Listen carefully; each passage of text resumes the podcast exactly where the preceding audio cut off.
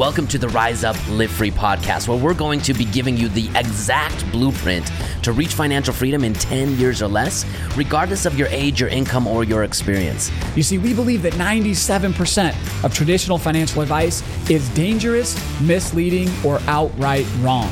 And we're here to empower you on how you can use money and cash flow as a tool to create, build, and live a life you love now rather than having to wait until you're 65. If you're ready to take immediate action, join us over at cashflowtactics.com forward slash podcast.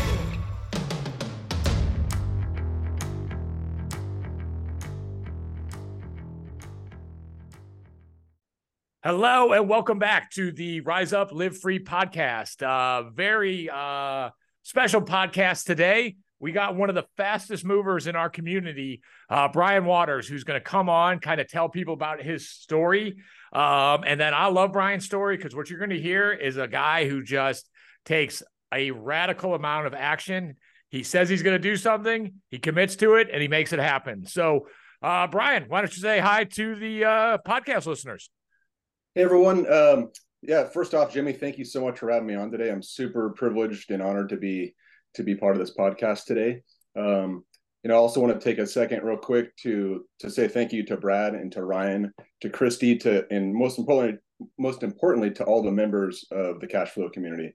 Without all you guys, definitely this wouldn't be even a even a dream for me. So um, yeah, so I'll just introduce myself and talk a little bit about uh, who I am and kind of give a little bit of background. So um, I'll start that off. So my name is Brian Waters, uh, born and raised in Huntington Beach, California. Um, I'm married to Yvonne, who's my wife. We met when we were 14 years old. Oh, I didn't and, know that. You married your yeah. junior high sweetheart, yeah. not just high school, but well, to be honest, I tried to uh, to date her, but she wasn't having me in high school, so it wasn't until after college that we kind of reconnected. But it's nice. All our friends are all the same people, and she made you wait for after college. Yeah, I had to really better college? myself. I had to better myself and be a better man, you know. So gotcha. I, don't blame, I, I don't blame her. I honestly. Okay. Um, so yeah, we have two amazing nine-year-old twin boys, uh, Leighton and Pierce. Uh, currently, I am a a, uh, a fire captain for Los Angeles County Fire Department. In my opinion, one of the best departments in the country. Lucky to to work with some amazing men and women there.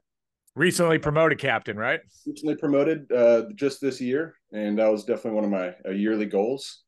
Uh, we have a family-owned e-bike business in Huntington Beach called Cali Bikes, and most importantly, I would say uh, you know the relevance to this podcast is that uh, been been a real estate investor for the past couple years, but just hit my stride really in the past year or so.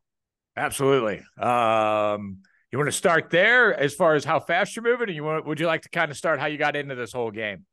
Yeah, I wanted to talk a little bit about my career path because it has a little bit of relevance to it. So, uh, one thing that a lot of people don't know about me, but uh, I grew up with a mom who was a flight attendant for United, and uh, so I always loved traveling. I loved uh, airplanes, and that's all I ever wanted to do as a kid. So when I turned 18, I got my pilot's license, and I became a flight instructor.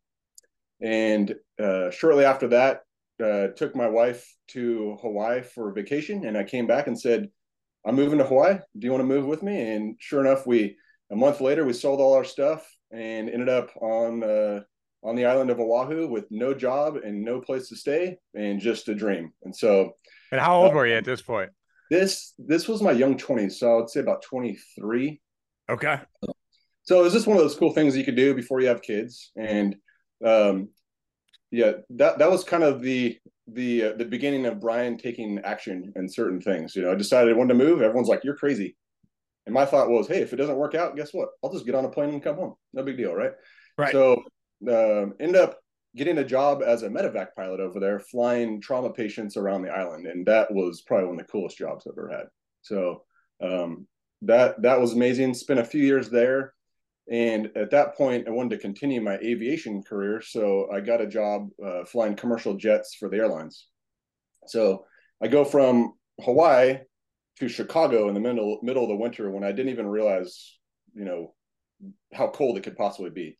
So, and so your home base was your home base was in yeah. Chicago. Yeah, home base is in Chicago. I was commuting back and forth from LA to Chicago. Tried to get Yvonne to move there, but she was like, "No, thank you," because you know the I would winters. be yeah, I'll be flying all over the country. It's winter, and she's a California girl, and I and I don't blame her. So, um, really, the reason I'm d- discussing this is because there's a couple big jumps in my life from California to Hawaii to Chicago, and you know, I finally get the dream job of my life, and what I realized is that I'm spending the night in a hotel by myself. I'm lonely. It's kind of a, a lonely world. You know, it, it seems pretty glamorous, but the one thing that was missing was was my friends and my family and my wife. And so a couple years into that job, um, they the airlines this was right around 2008 the airlines were doing really bad. So they decided to give they said we're either going to give you time off or you could take it. So i took that opportunity to kind of come up with plan b. And so my plan b was to come back for a year and work on an ambulance making eight dollars an hour and, uh, and and try to get hired as a fireman. So I did that, and it was pretty humbling. Flying jets one day, the next day you're you're uh, you're dealing with you know um, just some some different type of stuff medically with patients and whatnot. But I, I what I found is I really loved it. I loved being home, and I loved the the uh, the ability to help people. So I ended up getting a job with. Uh, luckily, I got a job with LA County, and I had to walk into my chief pilot's office and just hand him my my uh, wings, and he was just blown away because most people just don't quit a job like that. Um, but for me, the most important thing was to be with my family. So, uh, you know, I'm super grateful I made that decision. Again, it was another big leap of faith back the other direction. But uh, but you know, I'm super grateful that I did it. And you know, uh, 12 years later, I'm a captain at, at a LA County Fire Department, and just so, super grateful for that. When, now, uh, the the twins were not born when you made this call, right? Correct. Twins are not born, but what I saw was that a lot of uh, there's that was gone a lot, you know, and I, I could tell yeah. it was affecting my wife, and and marriage is is really important to me, and being around my family. So that became what a lot of us in this. And was there when when you went from a pilot salary to you know to the high cost living in California to eight, making eight bucks an hour? Was there a certain amount of anxiety? Were you nervous? Like Oh, tons. But the little parts, I mean, this could be a whole different different podcast, but a lot of people don't realize that entry level pilot uh, pay is pretty low, and so um, like you know, my wife was supporting me a lot while I was uh, having to pay for a second place in Chicago, and and uh, yeah, so yeah, tons of anxiety because number one, I didn't know if I'd make it through the academy. I'm 33 at this point, and I'm like, if I get hurt, like I have no career. I'm just now. I'm just. Were you were you like the oldest guy in your class? There was a, a few people older, but I mean, a lot of the, the guys get hired in their in the twenties. They're a little bit more physically fit, but when you have that ultimatum, there is no failure, right? So like, right. for me, it was like I'm. This is what I'm doing. My family depends on me, but it really it all comes down to what we discuss is like the why. Like why, like your why at the end of the day was I'm giving up this amazing career that I've always dreamed of to come back and be with my why. And I knew I wanted to have a family. And so I didn't care the consequences. The why was more important. And, you know, I think we could both agree that that's why we do a lot of the stuff we do, whether it's investing or, or, or the careers we choose. So absolutely. No, but I, I love that story. That's awesome. Yeah. So that, that's just a little, just a little bit about like Brian and how I got to where I'm at. But, um, you know, this is obviously a podcast a little bit more about real estate stuff, so I can kind of share my journey, and um, it's it's somewhat unique. Um, so, I, Jimmy, did you, I think did you grow up with a dad that was a coach or uh, a teacher or something? I remember. Yeah, he he started uh, teaching, but then like me and my brother could really put away some food, so being a teacher at a Catholic high school wasn't paying the bills, so he went into uh, flooring sales, but he okay. always uh, we it was he. I definitely could tell I had a history teacher and a coach at, at the house. If that so he coached all our little league and all that stuff. Yeah. So I feel like we have a similar ba- background in that. So I grew up um, blessed to have an amazing mom and dad. My dad was a um, a, a, high school teacher, and he was a college football coach and a, call, a high school football coach for like 30 years. Oh, nice. He coached me in little league football and all that. And the reason I'm saying that is because what he kind of instilled in me at a young age was like work hard. No one's gonna like no one's gonna do anything for you. Like you have to be accountable for your actions. And um, so you know, I admire my dad a lot. He's still my best friend. And the one thing that he did early in his career, he didn't make a ton of money, but one thing he did smart was he started uh, investing in some real estate properties. Right. So and this is what California in the 80s. Yeah. This is California in the late 70s, early 80s, where like I think their first house they bought was like 75 grand. So he so, did uh did did he I mean did he have a hunch it was gonna blow up the way it was gonna blow up or no, he just he he just old school. Like he wanted to be in charge of his money, and he wanted he he wanted to to you know I, th- I think at, even at that point he knew that it was a pretty smart thing. He knew that his teacher salary probably wasn't going to be something to create this generational wealth for for our family. So yeah. So I grew up around that, and I didn't really understand it. I just know that he would go. I would go with him to collect rents, and I would do stuff, and he'd uh back then they didn't have power tools really. Like I'd go over there with a screwdriver and unscrew like 20 cabinets. It would take me like 12 hours because, you know, and I, and I was like, I hate this. This, this sucks, you know, but, um, Hey, that's good training. You realize that's not what you wanted to do. Exactly. Yeah. Yeah, exactly. So, so I grew up around that and, um, and when I was in my young 20s, I, I knew I wanted to stay around uh, Orange County, but it just seemed it seemed like it'd be a pretty expensive place to live. I didn't really understand how to do it, but his, his stance was like, let's get you into a primary residence because that is like your golden ticket for later. So, yep. so what we did, um, unbeknownst to me, me and him literally went and started knocking on doors. I didn't even know what wholesaling was. I didn't know what that meant. So you were do- you were door knocking for the first house. I was door knocking for the first house for my primary. We found a really nice. Um, Dude, I, your dad's awesome. Dude, he's you, Jimmy, you'd love him. He is the best. Like I, I hang out, I hang out with him.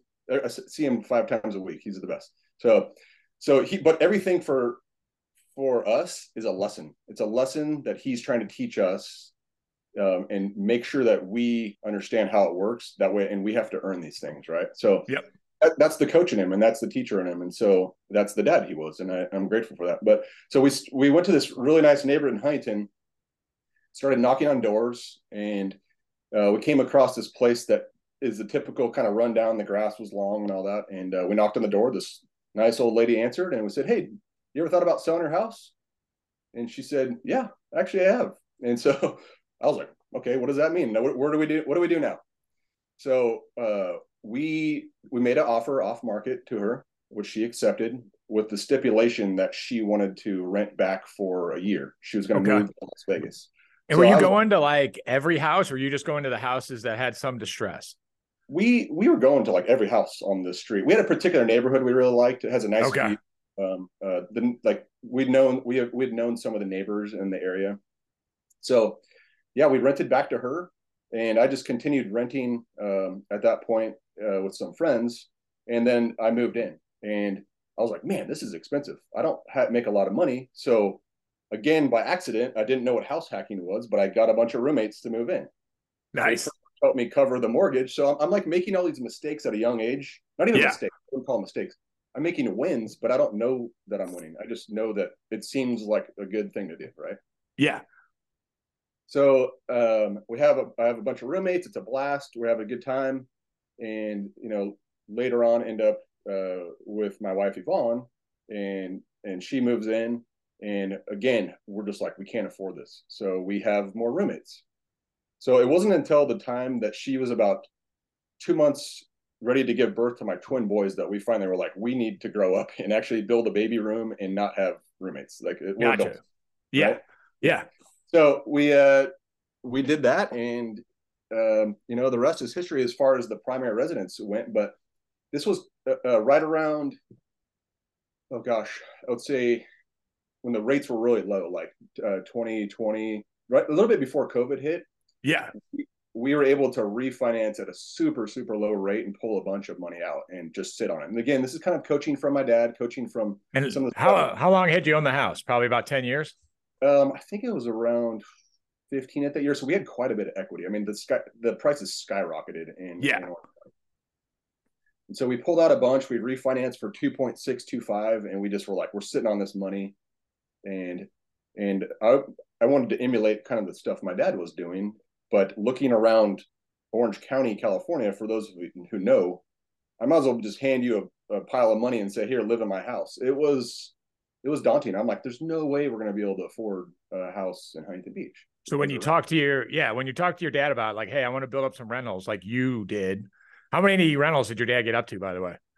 Um, well, so he has he ended up getting a triplex and another single family. So he kind of stopped, but he's old school. He manages them still to this day, and he uh, he goes and literally will throw hammers and mow lawns and stuff. He just that generation of of people just did things different. Not that they're wrong, yeah, but they they were a little bit they want more hands on, right? So so when uh, you, you're like, hey, Dad, I I want to build up a rental portfolio like you but I don't see how you could do it in California. What did he say? Well, he really suggested that I look around, I keep looking, you know, just just kind of get creative and make up some stuff. So what we end up doing is um, another friend. It's kind of ironic, but my my real estate um, friend around here, his name is Jimmy, also. So I think there's something with Jimmy's. You know, they're they're just good guys. Really. Yeah. Yeah. So so Jimmy, um, we started kind of opening up the the net around further out. Uh, I didn't want to pay for someone to live in the house. Um, I knew that California had a pretty good appreciation game. So we ended up uh, finding uh, another firefighter, actually. And this was like, let me back up a little bit. This was 2021 now. So COVID, we're pretty deep in the COVID world. Yep. And prices around here, there was people bidding. 20... Were you were you guys still going to work in COVID? What was it like so, a California well, firefighter? As a firefighter during COVID, yeah, there there's no days you guys, off. Yeah, you guys they didn't shut you down, right? We we worked more, Jimmy, because okay, everybody was home doing dumb things. Yeah, there's just there's more sick people and stuff, and you know I'm blessed to have that job. The the, the stability of of being in that job, like it was it was a crazy year for the fire department, truthfully. Um, gotcha. But blessed to have been able to work, right? Um, yeah. So, um, so what we did is we, found another firefighter who was just about ready to retire. His son was a freshman in high school. And so he wanted to sell his house and he wanted to go buy a property in South Carolina. Um, he was kind of fed up with the whole COVID deal around here. So, so we we bought another house off market down in uh, Murrieta. Murrieta is kind of borders Temecula, and for those of you who know this area, it's right around wine country. There's a bunch of wineries. It's a real pretty area. Um, and uh, but again, he wanted to rent the house back for three years. So for me, I was perfect. I was like, great, this guy has pride of ownership. He's a fireman. He's takes care of the house. His kid's going to be there for three years. I don't have to pay him to live there. I'm like, this, like real estate's rent. I keep this is I love all this. So right? did his rent cover the mortgage? Yeah, it, it literally was like break even perfect. It was perfect. And this guy was such a good tenant. But it allowed him to liquidate the house, right? Liquidate. He put a chunk of cash in his pocket. Correct. Yeah. Okay. Cool. Yeah. So he went and took that money and, and put it down on a place in South Carolina where he was planning on moving. So, um, and then I rented back to him. He literally would ask me, "Hey, do you mind if I paint the wall behind the water heater so it matches?" And I'm like, "Yeah, great, thanks." You know, he was great, the best tenant I've ever had. Truly. Is he still there? No. So that this is where the the stuff starts not going wrong, but starts you start finding you enter the road of trials. Right. I, I realized that these things I've been doing have been going so well. Eventually, there's something going to happen, right? And yeah. So he decides that COVID's a little bit too much for him and the family. He needs to retire, and he just pulls the plug right around year one. Um, okay.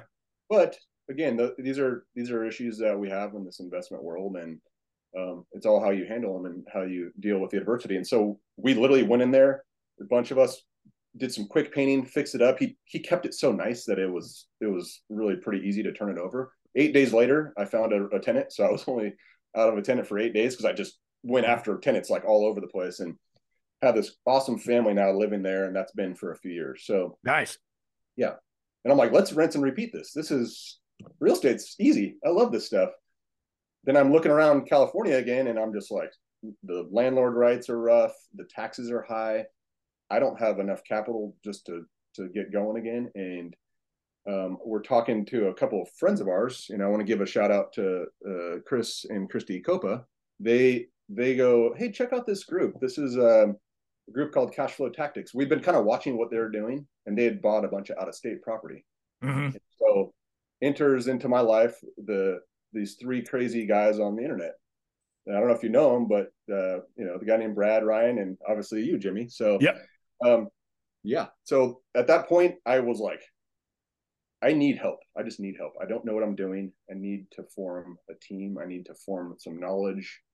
And I just entered the cash flow tactics community and I was blown away. I, I, I was a little like not sure about it at first because there's so many things out there on the internet and online that are gimmicky and whatnot. But I was like, hey, I have nothing to lose here. I don't know what I'm doing. I need help. And um, yeah, literally, I'm just just want to give this a compliment to you and your team. Like you guys have changed the trajectory of my life for sure, in my family's life. And for any doubters out there, like obviously you know me and what I've been doing lately.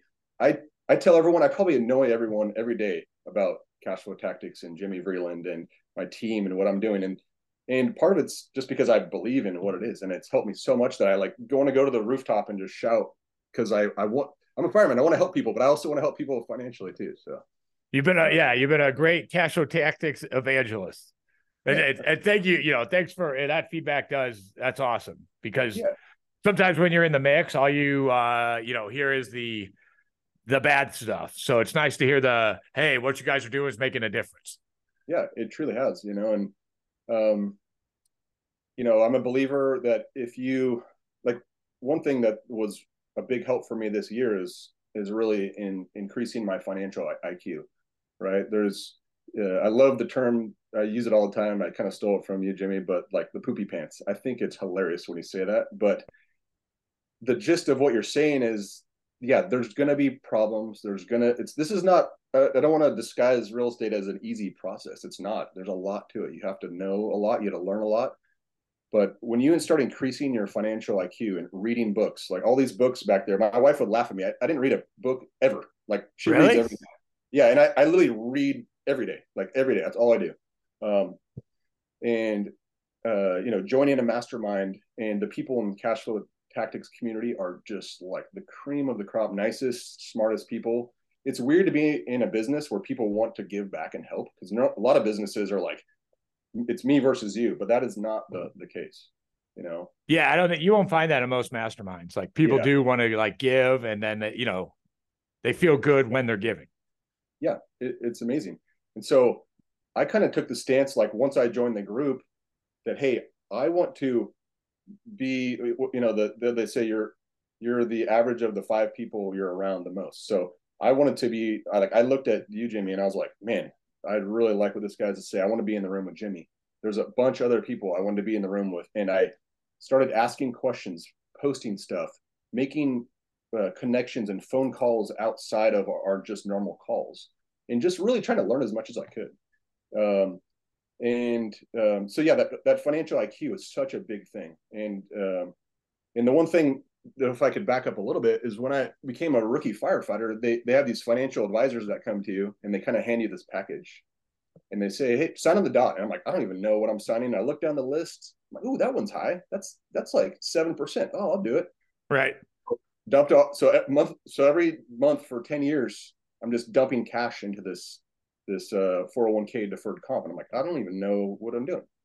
And so uh, you know, Elon Musk would tweet something and they would dive bomb, and someone would say something on this, and it's all over the place. And the kind of stuff I've learned from you guys is, you know, that's obviously speculation. Yeah. So, so by joining this group and learning that stuff, I wanted to take more control. Um, and so, um, yeah, what would you I, say? What was uh, the best book you read as far as to increase your financial IQ? Um, the best one I read, I mean, I've read so many good ones, but I would say Who Not How was probably uh, probably a, a, game changer for me. I believe it's Benjamin Hardy that wrote that. Yeah, Ben Hardy and, and Dan Sullivan. Yeah, that book was amazing. And and really what I learned from it is you don't you don't have to be you don't have to know everything, right? You you I don't want to knock on doors ever again. I did it once, obviously. I told you that story. I don't want to throw hammers and build stuff. I don't want to to uh talk to tenants in the middle of the night and deal with toilets. Um, I don't want to do a lot of stuff. And not only do I not want to, but I'm probably not very good at a lot of those things, right? So the who, not how, is when you find those people that are very good at that that, and you bring them in as part of your team. And so part of that's having a mentor like you, Jimmy, and And there's times where I'm probably annoying you by texting you at 10 o'clock at night asking you questions, but you're you're so many steps ahead of me that I'm using you as as uh, a crutch in my business to move my business further, right? Well, not uh, a crutch, a lever. Yeah, a lever, right? And and that goes the same thing. Like, um, you know, we're talking about out of state rental properties. I don't have the ability to go change a toilet at two in the morning when I'm on the beach in in Cabo with my family. But right. guess what? I know someone, and I'm willing to pay the professionals to do that. So, in that who not how, the my who became cash flow tactics. It became you, Brad, and Ryan as mentors. It became the members of that community. It became the lenders. It became, um, you know, uh, my CPA. It became my uh, banker. It became all those people, my property managers. You name it. I have a whole plethora list of these professionals that are good at what they do. And once you get those who's in your life, like the sky is the limit because now you don't know how you don't have to know the the uh, the um, how to do it. You have the who to to do it for you. So yeah, and just you know the the way you've been able to grow so fast the last couple years, like I'd say, like part of your unique ability, another Dan Sullivan term, is that you're able to build teams together. You know, my team enjoys working with you. I enjoy working with you. So you're you know you're easy and fun to work with, which is I if someone came to me like, hey, how do I start building wealth? I'd be like, be easy and fun to work with. Yeah. Well, I appreciate that. Thank you. It's feelings are definitely mutual, on that. Um, yeah, so that book was was was uh, was absolutely amazing. And this year alone, I was able to to learn the process and understand how to buy out of state property, which seems very daunting, right? And and uh, I was able to buy uh, six different rental properties this year alone, which is to me, I'm still I'm still thinking about that daily. I'm like, how was I able to accomplish this? But yeah, I mean, dude, that's in 2023. You and then how many were conventional turnkeys and how many were creative? So three of them were conventional turnkeys, which I highly advise for someone doing their first deal out of state. I really think if you get the right team for that, the process is so simple. It literally is you hand them money, they hand you keys, and then they start handing you money back. So it's as simple as that. Um, Thus, the phrase turnkey thus the phrase turnkey, right? Um, and it get, again, it gets back to everyone would say, "Isn't that risky?" And I go, "What was risky for me was sending money through my paycheck every month to something that I didn't know about, right? And now I know down to the dollar um, what's coming in and out of my bank account and kind of how things are going. So I'm way more in control, and I love that. Um, can we can we dive into that question real quick? Because this is where I've just been too. Here's what I, you know when you sell something for too long then it you know you lose a little bit of being uh right on it right mm-hmm. but like i just you know i own a lot of single family rentals it's just like i don't understand what the I, the, the risk i see is the aggravation but as far as monetary loss i don't i don't necessarily see it and then i know i'm a, you know it's like i'm pitching my own product here but when i and, and then now we've gone through a few uh, economic cycles since we started Cash Text last five years. But like when the market has goes down or goes up, like I have no desire to watch CNBC, and like that's my favorite thing about rentals. To be dead honest, yeah. Like what do you what do you think the perception is of the risk, and then what do you think the actual risk is? Well, I can tell you, I because I talk about this with a lot of people, and I don't try to get into arguments, but naturally people co- are coming to me now and asking me, "Hey, Brian, what did, what are you doing? You know, we see you, um, we see you doing podcasts, and we see you on social media, and we see you at uh, meetups and part of these groups. Like, what what is it that you're doing?" And so then when I start talking to them about investing in real estate um, out of the state, you get the the typical answers like, "Oh my gosh, that's so risky. Interest rates are high." Um, you know what if this what if that? And it gets back to like you have to financially educate yourself and understand what you're risking. And yeah sure there is some risk in anything you do but it's how you mitigate those risks. Like have two three four exit plans. Have um, contingency money because it's not if it's when something's going to happen with your property. Um, have good teams in place to mitigate those risks um, but you are a little bit more in control of those risks and being a firefighter i we are control freaks. We like, you know, we like to control situations. And But you you you also professional risk mitigators.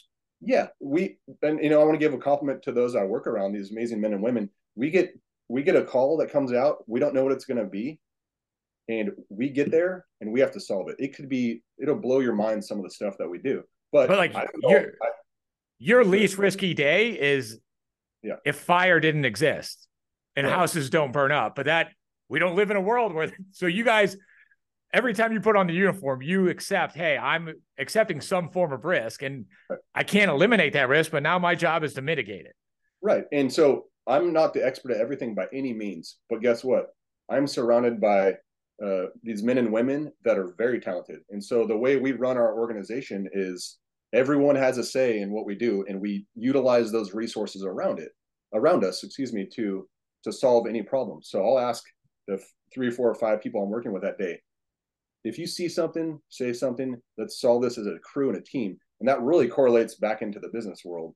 And so back to the original question, I think that there's just a lot of misinformed people about the risks associated with real estate. Um, and so I'm kind of on a, you know, a mission myself to, to, to talk to a lot of these younger firemen and talk to some family and friends about other options and kind of why, you know, I think once you get start proving to them what you're doing, and for me, you know, I'm I'm super happy to be on here because I'm kind of literally two years ago I didn't have you know 2021 I had didn't have any real estate investment. Now I'm up at seven, and 2024 is going to be crazy. I can't wait. I'm gonna just just fire through just so much stuff. But the thing is, like, you got to learn how to do it, and you have to take action. You have to take action.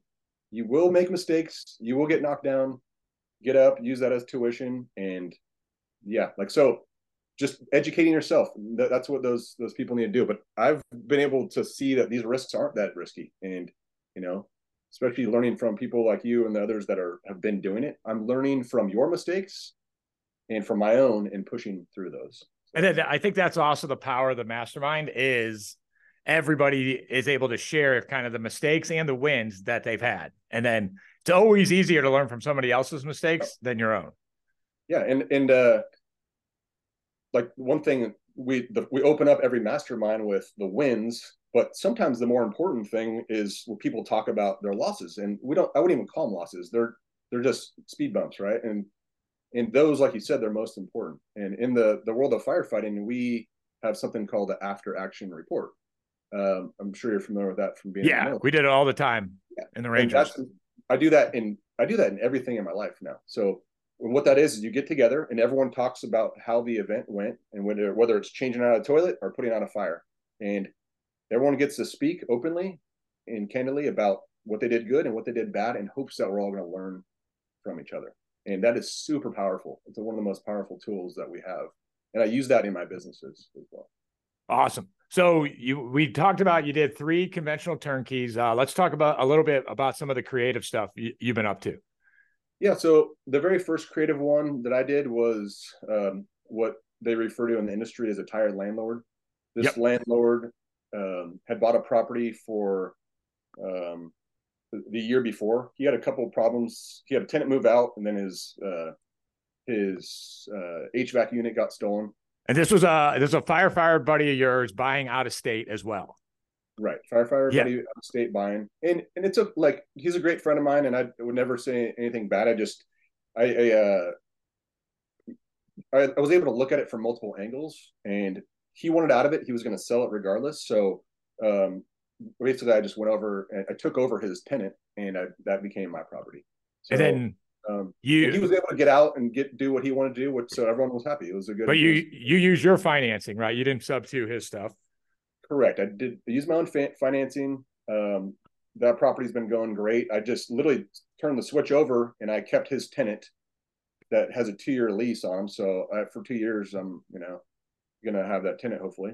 And you bought it. So you bought it at his purchase price, which the purchase price was about two years old, right?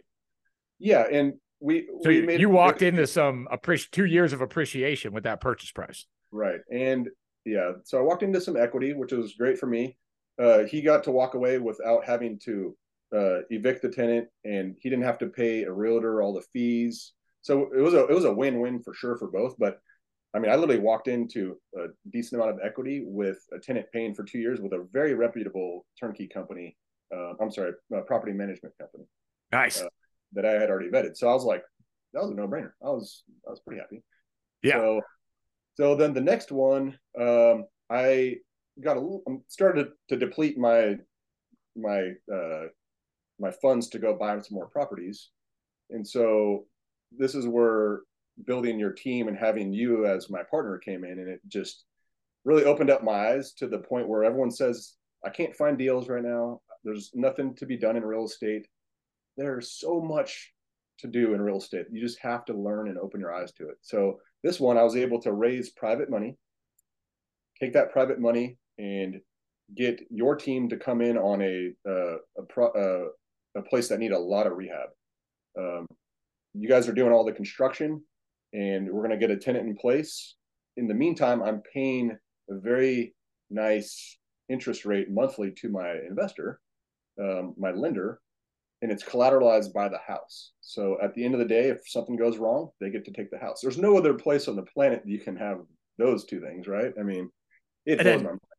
And then that's why I love how in Rise Up, how we did we really dove into the creative deals because no matter who you are, like if you're making a million dollars a year, you're still hypothetically going to run out of cash for conventional deals, conventional conventional turnkeys where you leave 20% down. But if you because truly to be I think to build wealth, you have to become an expert at how to how and when to use other people's money. So now it's been a ton of fun with the mastermind teaching people how to raise private money, which is the best financing out there, showing them how to do the BRRRRs, and then uh, watching people because if you're going to do conventional turnkeys, how long would you be waiting for the your next deal? Yeah, I mean, you have to raise the capital to do it on your own, and that gets back to the old analogy of you're going to go give your own time, which is precious, away for to get money to to later go buy the property. So it's just it's going to eventually, like you said, no matter how much you have, you're going to run out. Yep. And another compliment to you is like there you you see all these gurus on online hey come join my course on how to wholesale and flip and like that is that is like a five year course on how to do it but you, you guys have put together this like amazing outside the box package of of really i mean i'm learning how to do this stuff through you but like you're you're kind of you're partnering with us and enabling us to do it. So it's like it makes the process so much easier and the learning curve easier. And the fact that you've done this so many times like gives me such I, I sleep at night really well. well, here, yeah, I looked around, right, and I, I look at like, hey, what do I want to do if I want to start in real estate? And you know, part of it, I, I have an interesting perspective of because being a facilitator at CG Select, which is a group of a hundred, uh, essentially wholesalers starting out trying to build their business, but it got crystallized in my mind, like you as a firefighting captain, you have a cash machine, right?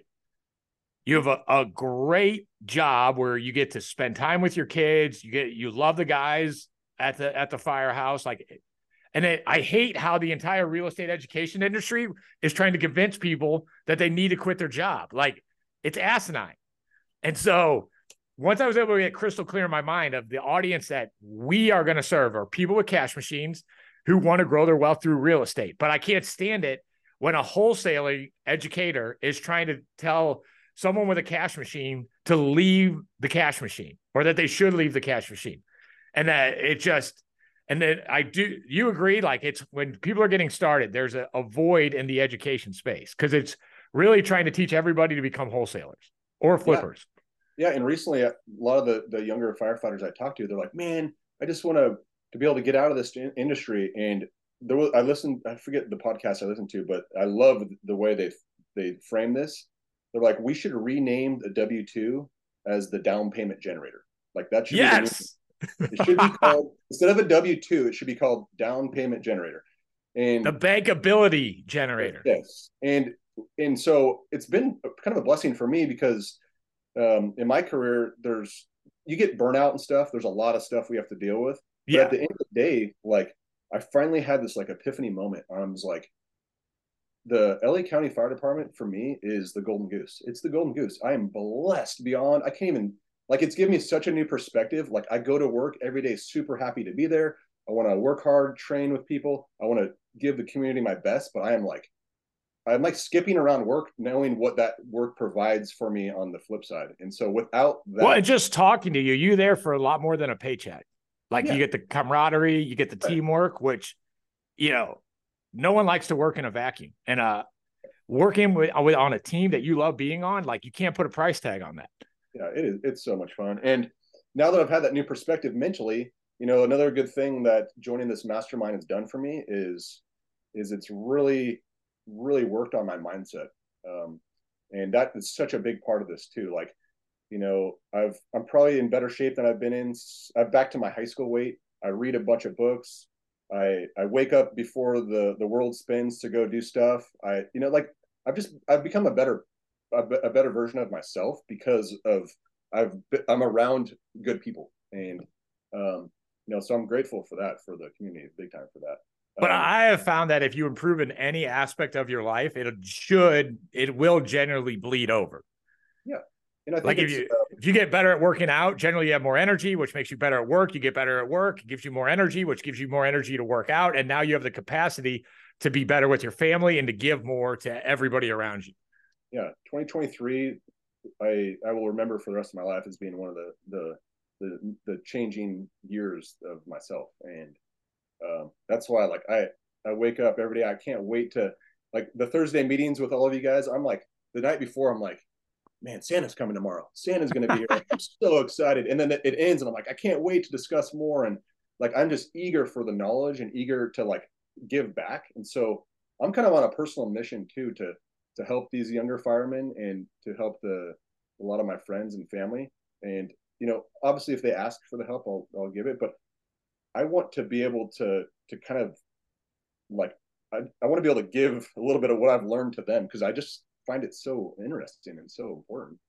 Well, so speaking of getting up every day and whatnot, so inside the community, you have one of the most detailed and uh, I would call inspiring uh, major definite aims.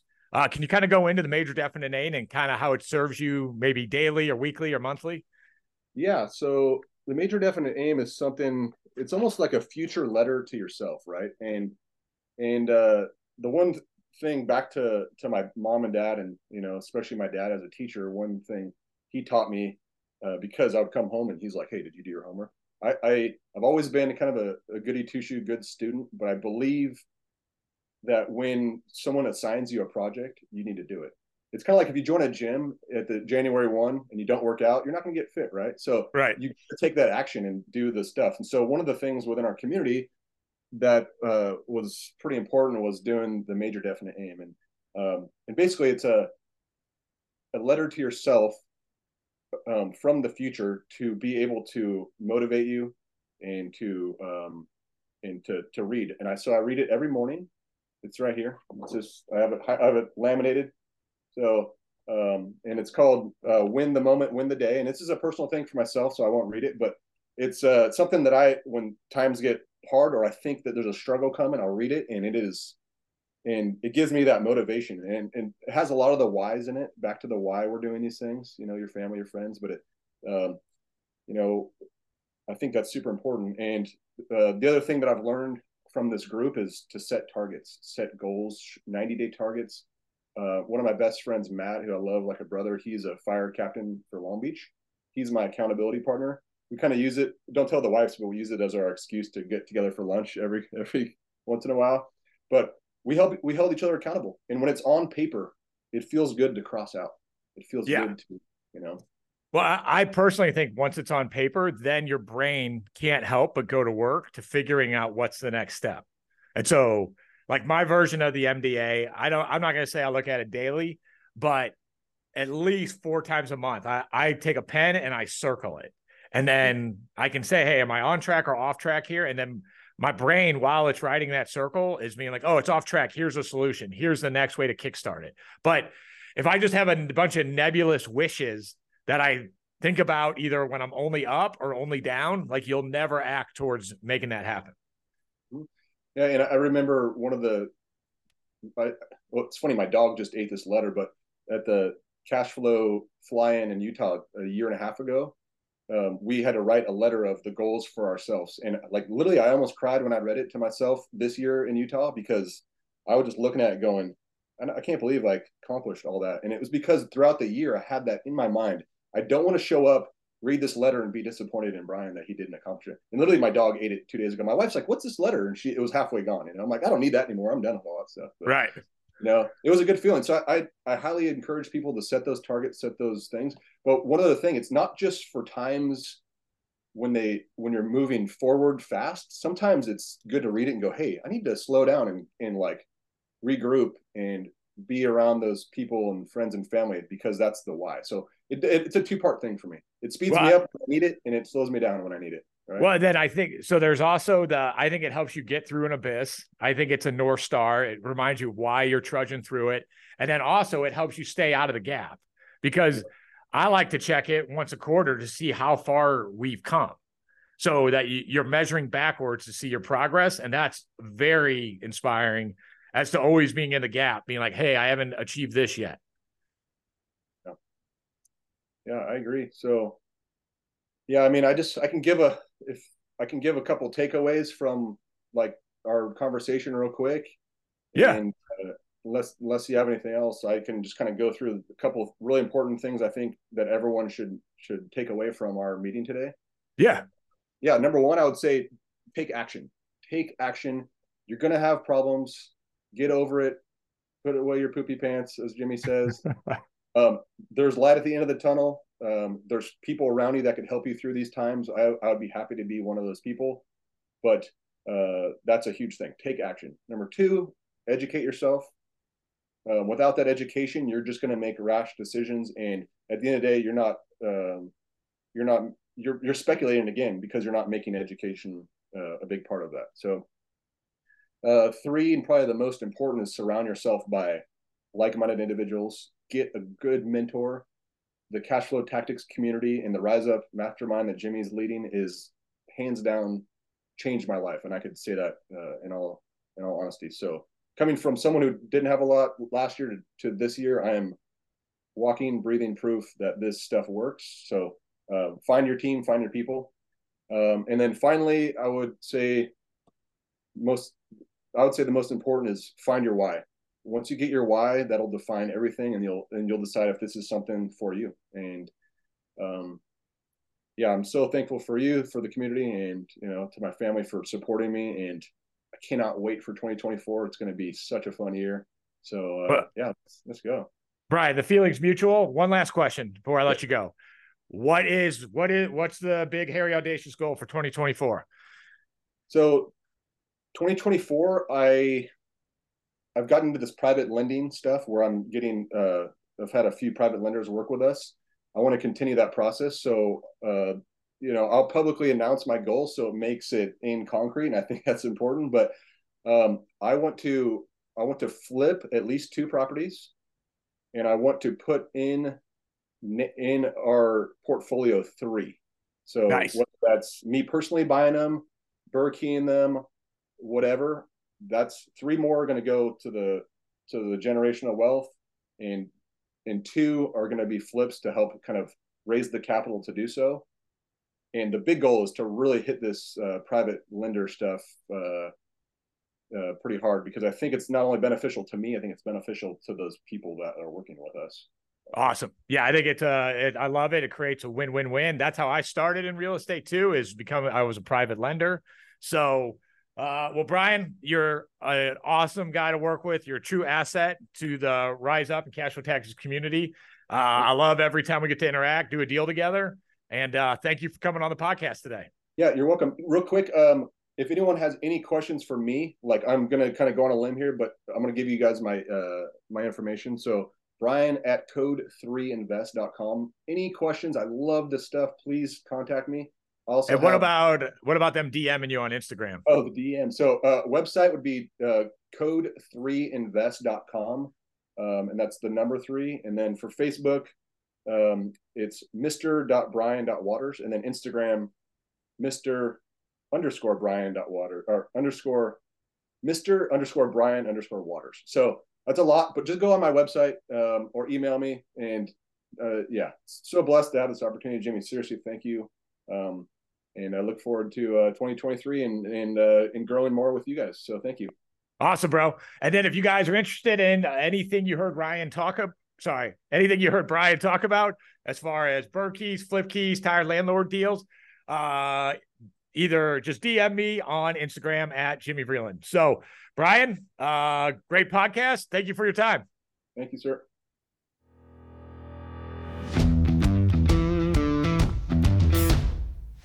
Thank you so much for listening to the Rise Up Live Free podcast. Do you want to connect with me and other empire builders who are on a mission to take control of their financial plans and become financially free in 10 years or less? Well, then join us in our private Facebook group where we get to go deeper into the topics of financial freedom. And it's the only place you can see the actual results of people on their path to financial freedom, learn what's working, and interact as a community dedicated to becoming financially free. When you join, you'll get immediate access to exclusive training in a private membership area. This training will empower you in your path to becoming financially free and it will fast track your results. This is the only place you get access to this exclusive content, so be sure to join us in the Facebook group now. Just go to cashflowtactics.com forward slash group or head over to Facebook and search Cashflow Tactics to join. I look forward to you joining us next time on the Rise Up Live Free podcast.